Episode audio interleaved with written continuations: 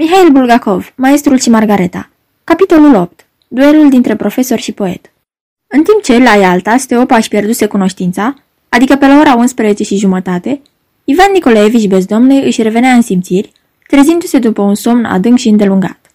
Câteva vreme se strădui să-și dea seama cum nimerise în camera necunoscută, cu pereții albi, cu o noptieră stranie dintr-un metal alburiu și cu storuri albe, în spatele cărora se ghicea soarele.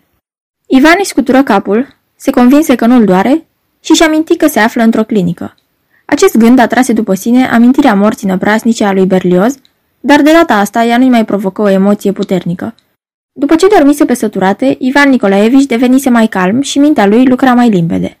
Rămase un timp nemișcat, întins pe patul moale, comod, cu arcuri, într-un așternut alb ca neaua. Descoperi chiar alături butonul soneriei. Din obișnuința de a atinge lucrurile fără să fie nevoie, apăsă pe buton. Se aștepta să audă soneria sau să apară cineva, dar se produse cu totul altceva. La picioarele patului se aprinse un cilindru mat pe care scria apă. După câteva clipe, cilindrul început să se rotească, până când răsări inscripția îngrijitoarea. Se înțelege că ingeniosul cilindru îl uimi pe Ivan. Inscripției îngrijitoarea îi luă locul, inscripția cheamă medicul. Hmm, rosti Ivan, neștiind ce să facă mai departe cu cilindrul. Dar întâmplător a avut noroc.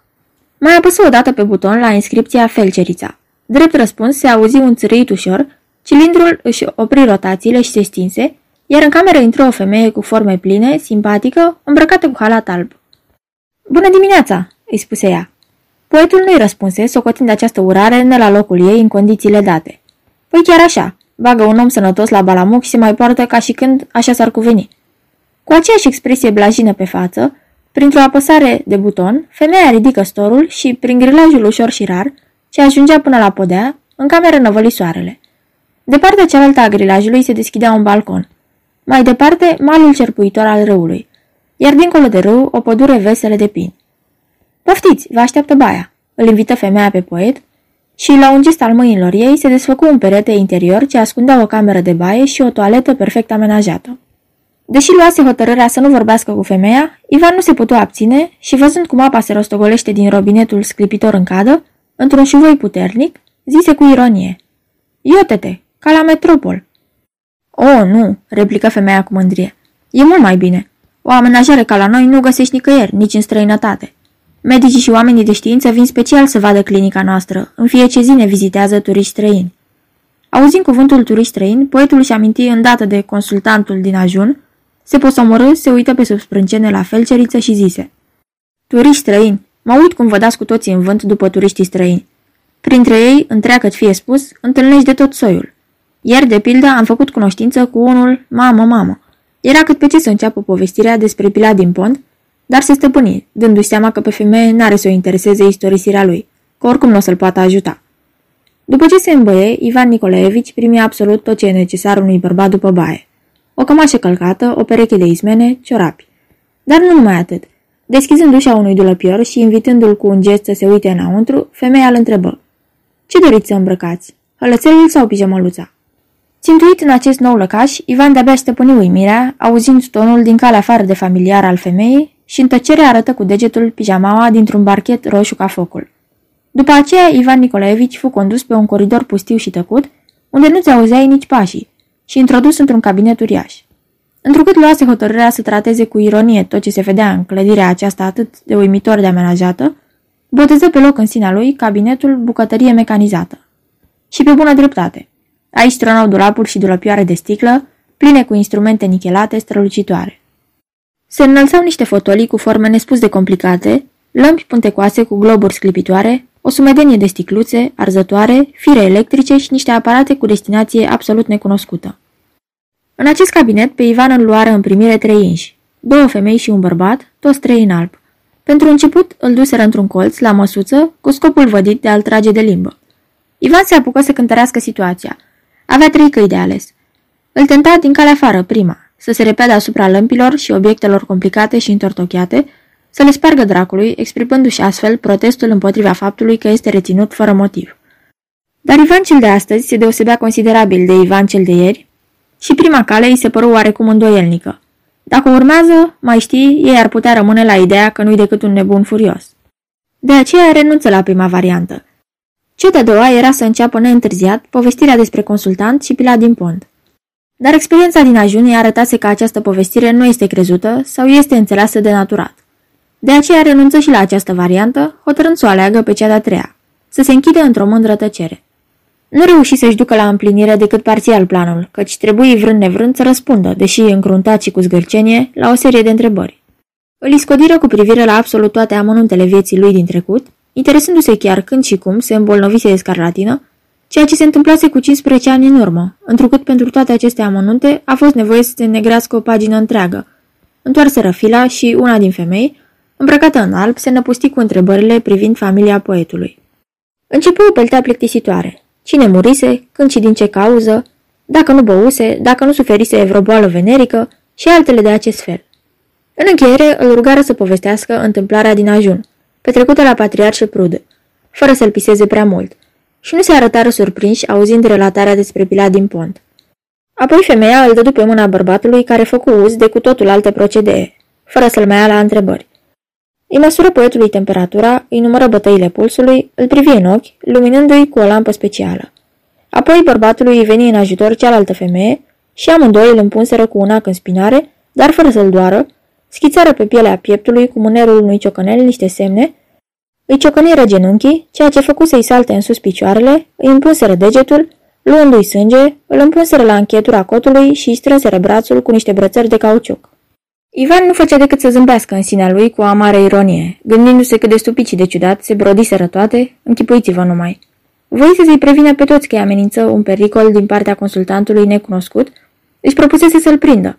Și care e rezultatul? Cu ce s-a ales?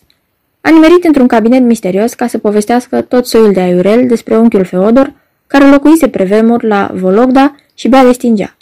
Insuportabil de stupid. În cele din urmă, cei trei îi dură drumul și fu condus înapoi, în camera lui, unde primi o ceașcă de cafea, două ouă la capac și pâine albă cu unt. După ce mâncă, se hotărâ să-l aștepte pe mai marele acestei instituții, din partea căruia spera să se bucure de atenție și dreptate. Nu așteptă degeaba. Îndată după micul dejun, ușa se deschise și în rezerva lui Ivan intră o groază de lume. Toți în halate albe. În fruntea tuturor venea un bărbat de vreo 45 de ani, proaspăt bărbierit, ca actorii, cu ochi frumoși, plăcuți, dar pătrunzători, cu maniere elegante, politicoase. Toată suita îl înconjurară cu atenție și respect, așadar își făcu o intrare foarte solemnă. Capilat din pont, gândi Ivan. Dar incontestabil era șeful lor mare. Se așeza pe un taburet în timp ce ceilalți rămaseră în picioare. Doctor Stravinsky, se prezentă el lui Ivan, aruncându-i o privire prietenoasă. Poftim, Alexander Nicolaevici, zise încet cineva cu o bărbuță îngrijită și întinse șefului Olui Mare foaia de observație a lui Ivan. Mi-au ticluit un coș cogea dosar, constată Ivan. Dar șeful al mare parcurse în fugă foaia, mormăind. Da, da. Și schimbă cu ceilalți câteva fraze într-o limbă puțin cunoscută. Și latinește vorbește capilat, gândi trist Ivan. În clipa următoare, un cuvânt auzit îl făcu să tresară. Cuvântul schizofrenie, rostit în ajun de străinul blestemat la patriar Șeprude și repetat acum aici de profesorul Stravinsky. Și pe asta a știut-o, gândi plin de neliniște Ivan. Șeful el mare își luase pe semne obiceiul să fie întotdeauna de acord în toate și orice ar spune cei din jur să se bucure. Își exprima acordul sau bucuria repetând într-una. Perfect, perfect. Perfect, zise Stravinsky înapoi în cuiva foaia și întorcându-se spre Ivan îl întrebă. Ești poet? Da, sunt poet, îi răspunse posomorât Ivan și simți ca niciodată un inexplicabil dezgust pentru poezie, iar propriile sale versuri, pe care și le aminti în clipa următoare, îi se părură dezagreabile. Cu fața crispată se adresă la rândul său lui Stravinsky. Sunteți profesor?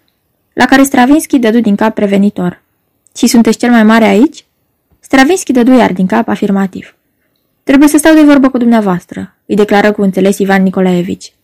Pentru asta am venit, se grăbi să-i răspundă Stravinsky. Iată ce vreau să vă spun, începu Ivan, simțind că a venit clipa hotărătoare. Mă țin de nebun aici și nimeni nu vrea să mă asculte. O să vă ascultăm cu toată atenția, ripostă pe un ton grav și liniștitor profesorul, și nu o să permitem nimănui să vă socoată nebun. Atunci, ascultați-mă. Aseară m-am întâlnit la Patriarșe Prude cu un personaj misterios, nu sigur dacă-i străin ori nu, care a știut dinainte că Berlios va muri și l-a văzut personal pe Pilat din pont. Cei din suita profesorului îl ascultau pe poet muți și încremeniți. Pe Pilat? Cel care a trăit pe vremea lui Isus Hristos? Întrebă Stravinsky, privindu-l pe Ivan printre gene. Chiar acela. Așa, se lămuri Stravinsky. Și acest berlioz a căzut sub tramvai și a murit? Exact, chiar pe el l-a călcat tramvaiul aseară de față cu mine la Patriar și Prud. Iar cetățeanul ăsta misterios, cunoștința lui Pilat din Pont? Întrebă Stravinsky, care era, se vede, tare ager la minte. El, confirmă Ivan, observându-l pe Stravinsky. Ca să știți, el a zis mai dinainte că Anușca a vărsat pe jos uleiul de floarea soarelui și Berlioz a alunecat tocmai pe locul acela. Ce ziceți de asta? Se interesă pe un ton semnificativ Ivan, sperând să producă o adâncă impresie asupra profesorului. Însă vorbele lui nu produseră niciun efect. Stravinsky îi puse cât se poate efiresc următoarea întrebare. Dar cine e Anușca? Întrebarea a avut darul să-l amărască un pic pe poet. Fața lui se schimonosi. Anușca e fără importanță în toată istoria asta, rosti el enervându-se. Dracu știe cine o fi. O toantă oarecare de pe Sadovaia. Important este că el a știut dinainte. Vă dați seama? A știut dinainte despre uleiul de floarea soarelui. Mă înțelegeți ce spun? Te înțeleg perfect, îi răspunse foarte serios Stravinsky și atingând ușor cu mâna genunchiul poetului, adăugă. Nu te enerva, fii calm și continuă. Continui, zise Ivan, străduindu-se să găsească tonul potrivit și știind din experiența amară că numai calmul îl poate ajuta. Ziceam că acest tip fioros, și trebuie să știți că minte, pentru că nu-i consultant, are în el o putere cu totul neobișnuită. Dacă îl fugărești, de pildă, este cu neputință să-l ajungi din urmă. Și mai sunt cu el doi și ei grozavi, numai în alt fel. Unul dintre ei, lung, cu geamurile ochelarilor sparte, iar perechea lui, un motan de dimensiuni fabuloase, călătorește absolut singur cu tramvaiul. Afară de asta, Ivan, pe care nimeni nu-l întrerupea, vorbea cu tot mai multă înflăcărare și convingere. El a fost personal în balconul lui Pilat din Pont, lucru indiscutabil. Ce înseamnă asta, vă întreb? Trebuie arestat numai decât, altfel o să se dezlănțuie niște nenorociri de nedescris. Arestarea lui urmărești dumneata să obții? Te-am înțeles bine? întrebă Stravinsky. E înțelept, gândi Ivan. Trebuie să recunoaștem că și printre intelectuali poți întâlni oameni de o înțelepciune sclipitoare, faptul acesta e incontestabil. Și răspunse. Întocmai. Și apoi gândiți-vă și dumneavoastră. S-ar putea altfel? Când colo, iată, sunt reținut aici cu forța, mi se bagă o lampă aprinsă drept în ochi, mi se face baie, mă tot descos ăștia, nu știu de ce, despre unchiul Fedea. Iar el, bietul, e de mult pe lumea cealaltă. Așadar, cer insistență mi se dea drumul imediat. Ei, perfect, perfect, făcu Stravinsky. Iată că s-au lămurit toate. Într-adevăr, ce rost are să reținem în spital un om sănătos? Bine, am să-ți fac îndată ieșirea, dacă ai să-mi spui că ești normal. Nu trebuie să-mi dovedești, ci să spui numai. Așadar, ești normal? Se lăsă o liniște desăvârșită. Femeia cea grasă, care dimineața îl îngrijise pe Ivan, îl privi cu venerație pe profesor, în timp ce Ivan îi zise din nou în sinea sa. E realmente înțelept.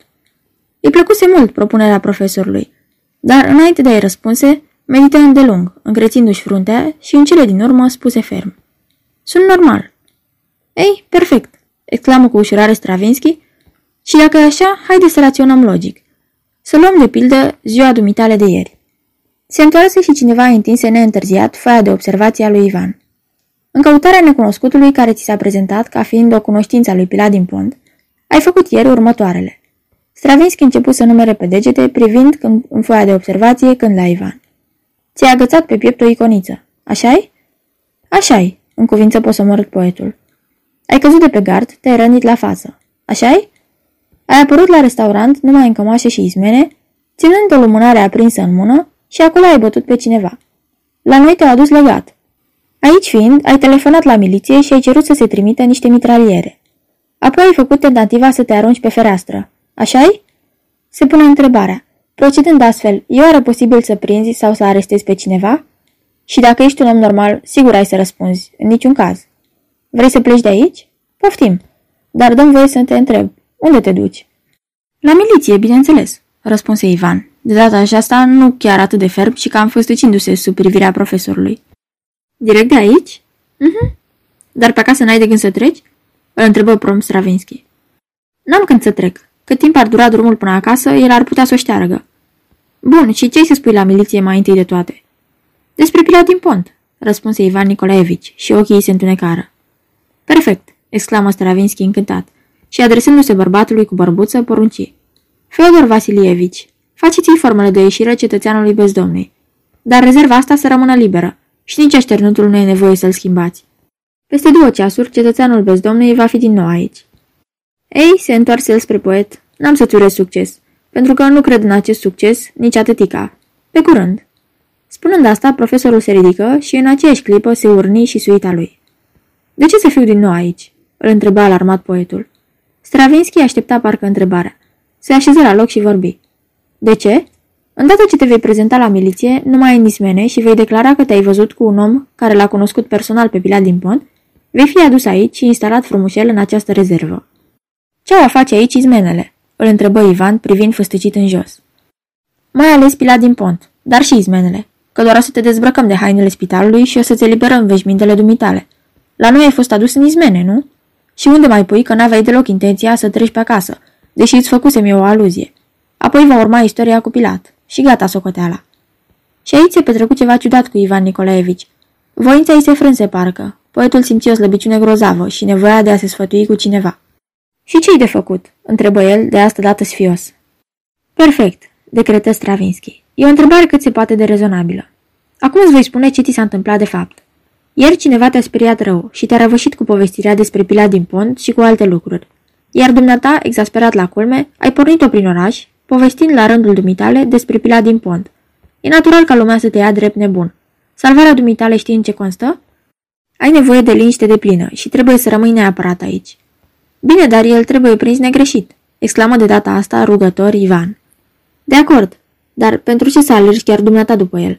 N-ai decât să așterni pe hârtie toate bănuielile și învinuirile pe care îi le aduce acestui om. E cât se poate de simplu.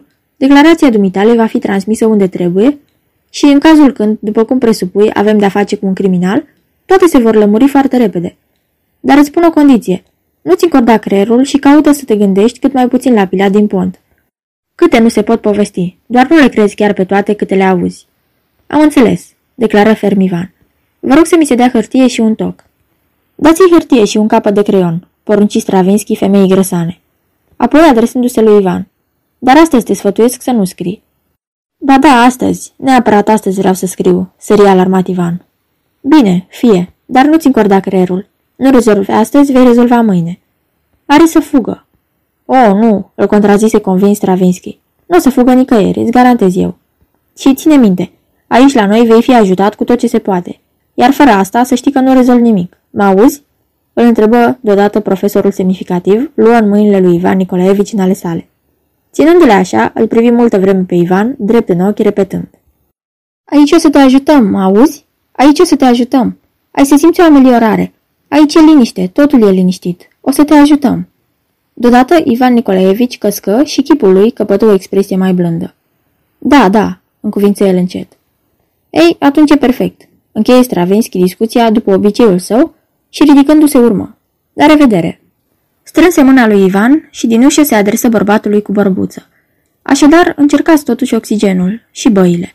Peste câteva clipe, Stravinsky cu suita a dispărut din fața lui Ivan. Dincolo de geamul apărat de gratii, pe celălalt mal, sub mângâierea soarelui de amiază, se înălța semeață și luminoasă pădurea în straie de primăvară, iar mai încoace sclipea râul.